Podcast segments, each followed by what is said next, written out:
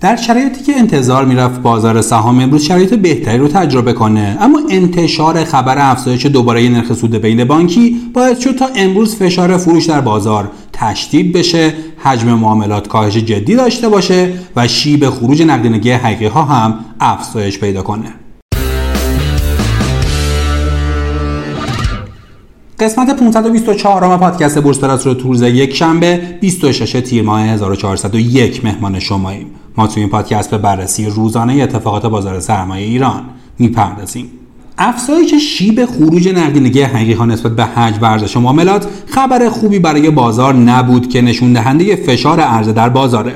در این بین تفاوتی بین نمادهای کوچک و بزرگتر نبود و تقریبا کل بازار با فشار عرضه دست و پنجه نرم می‌کردن. حتی دارویی ها هم قرمز شدن و صف خرید وساپا هم عرضه شد. امروز به جز صندوق‌های با درآمد ثابت تقریبا کلیه گروه ها با فروش نقدینگی حقیقی ها همراه بودند. گروه های فلزی، بانکی و فرآورده های نفتی به ترتیب بیشترین خروج نقدینگی حقیقی ها رو نشون دادن.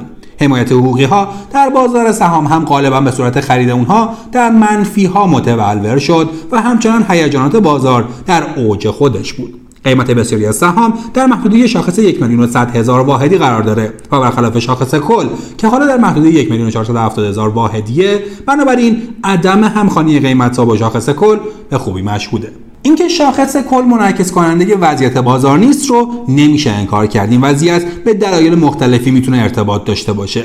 در وهله اول اثر سهام بزرگ در شاخص کل مشهوده، این در شرایطی که بازار متشکل از سهام بسیاری و حتی سهام فرابورسی و بازار پای است که اثرات معاملات اونها در شاخص کل نمود نداره. از طرفی سود نقدی شرکت‌ها در محاسبات شاخص کل لحاظ میشه و در نتیجه اگه شخصی سود نقدی دریافت شده رو از بازار خارج کنه، در شرایطی که ارزش کل بازار به همین میزان کاهش پیدا کرده، اما اون سود رو سرمایه‌گذاران معمولا مجدد به بازار بر نمیگردونه. سرمایه‌گذاران بارها نسبت به این رویه منتقد بودند و خواستار اصلاح فرمول محاسبه شاخص کلن. ادعی هم معتقدند که انتشار ارقام شاخص متوقف بشه که البته به نظر شدنی نیست، اما یه خبر باعث شد تا امروز دارویی‌ها عرضه بشن. با اینکه بسیاری از تحلیلگران نسبت به مقدار و میزان افزایش نرخ دارویی‌ها رضایت ندارن و معتقدند باید افزایش نرخ بیشتری اعمال میشد، اما به نظر میرسه این افزایش نرخ‌ها مقدمه افزایش نرخ‌ها باشه و افزایش نرخ‌های بیشتری قطعاً در راهه.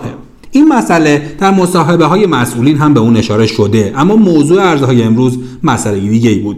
گفته شده قیمت دارو به شهریور هزار و چهارصد برمیگرده و ما به تفاوت اون از سمت بیمه ها پرداخت میشه و طرح دارویار وزارت بهداشت هیچ تأثیر بر قیمت تمام شده دارو برای مصرف کننده نخواهد داشت. در خصوص این اظهارات باید گفت که افزایش نرخ داروها قطعیه و در این خصوص شرکت ها شفاف سازی دادن و حتی بعضی از اونها بسته هم هستن.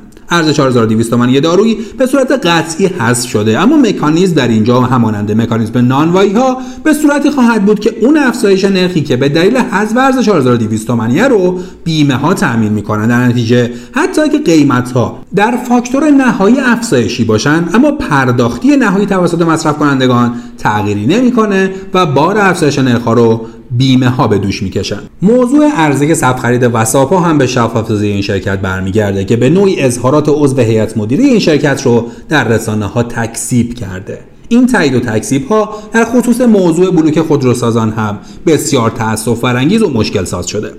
باز برمیگردیم به گفته‌های چند روز قبلمون که گفته بودیم بهتر بود از اول موضوع ارزش گذاری و بلوک خودروسازان مخفی میموند، به آرامی پیش میرفت و به موقع خودش اظهار میشد تا به این شکل انتظاراتی هم در بازار شکل نمیگرفت که با برآورده نشدن اون انتظارات شاهد افت قیمت‌ها و ضربه به روحیه سرمایه‌گذاران باشیم. نهایتاً اینکه موضوع افزایش نرخ سود بین بانکی و ورود اون به کانال بالاتر یعنی کانال بیست و یک درصدی باعث ترس سرمایه‌گذاران شده. این اتفاق در شرایطی میفته که بانک مرکزی اخیراً اعلام کرده بود نرخ سود بین بانکی رو طوری تعیین میکنه که میانگین اون بالای بیست درصد نشه. بنابراین زنگ خطرها در این زمینه به صدا در اومده. دالانی که بانک مرکزی برای نرخ سود تعریف کرده بین چهارده تا بیست و دو درصده. بنابراین شاید از این منظر همچنان خطری وجود نداشته باشه، اما تداوم انقباض بانک مرکزی در بازار بین بانکی باعث تنگناهای نقدینگی شده و این اتفاق باعث نزدیکتر شدن نرخ‌ها به سقف دالان میشه.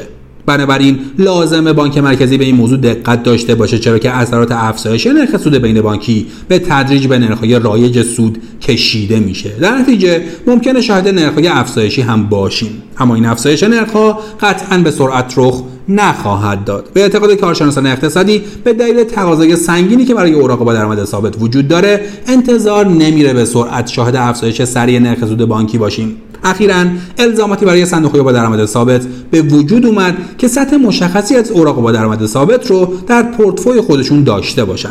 در نتیجه تقاضای اوراق در این حوزه همچنان بالاست. مضافاً اینکه بازار سرمایه هم حال روز خوشی نداره و این روزها شاهد ورود دوباره پول به صندوق‌های با درآمد ثابتیم و این صندوق‌ها برای رسیدن به حد نصاب‌ها باید به صورت متوالی اوراق بخرن. بنابراین به نظر نمیرسه به سرعت شاهد اثرات منفی افزایش نرخ سود بین بانکی به نرخ‌های سود رسمی یا نرخ‌های سود بانکی در بازار باشیم. دست آخر این که با اینکه در بازار همچنان فشار فروش داریم، اما به طور کلی کاهش شدید ارزش معاملات نشون میده میل به فروش رفته رفته در بازار کمتر میشه. بنابراین میشه به تدریج در انتظار یک بالا یا رشد بازار بود. شاید این روزهای فرسایشی همچنان تداوم داشته باشه، اما به نظر میرسه در مرداد ماه بالای شاخص رخ بده. حالا چه خبری و چه اتفاقی قرار بیفته رو نمیشه پیش بینی کرد، اما انتظارات نسبت به این اتفاق بسیار بالاست، خصوصا اینکه داده‌های تکنیکال هم اون رو تایید میکنه.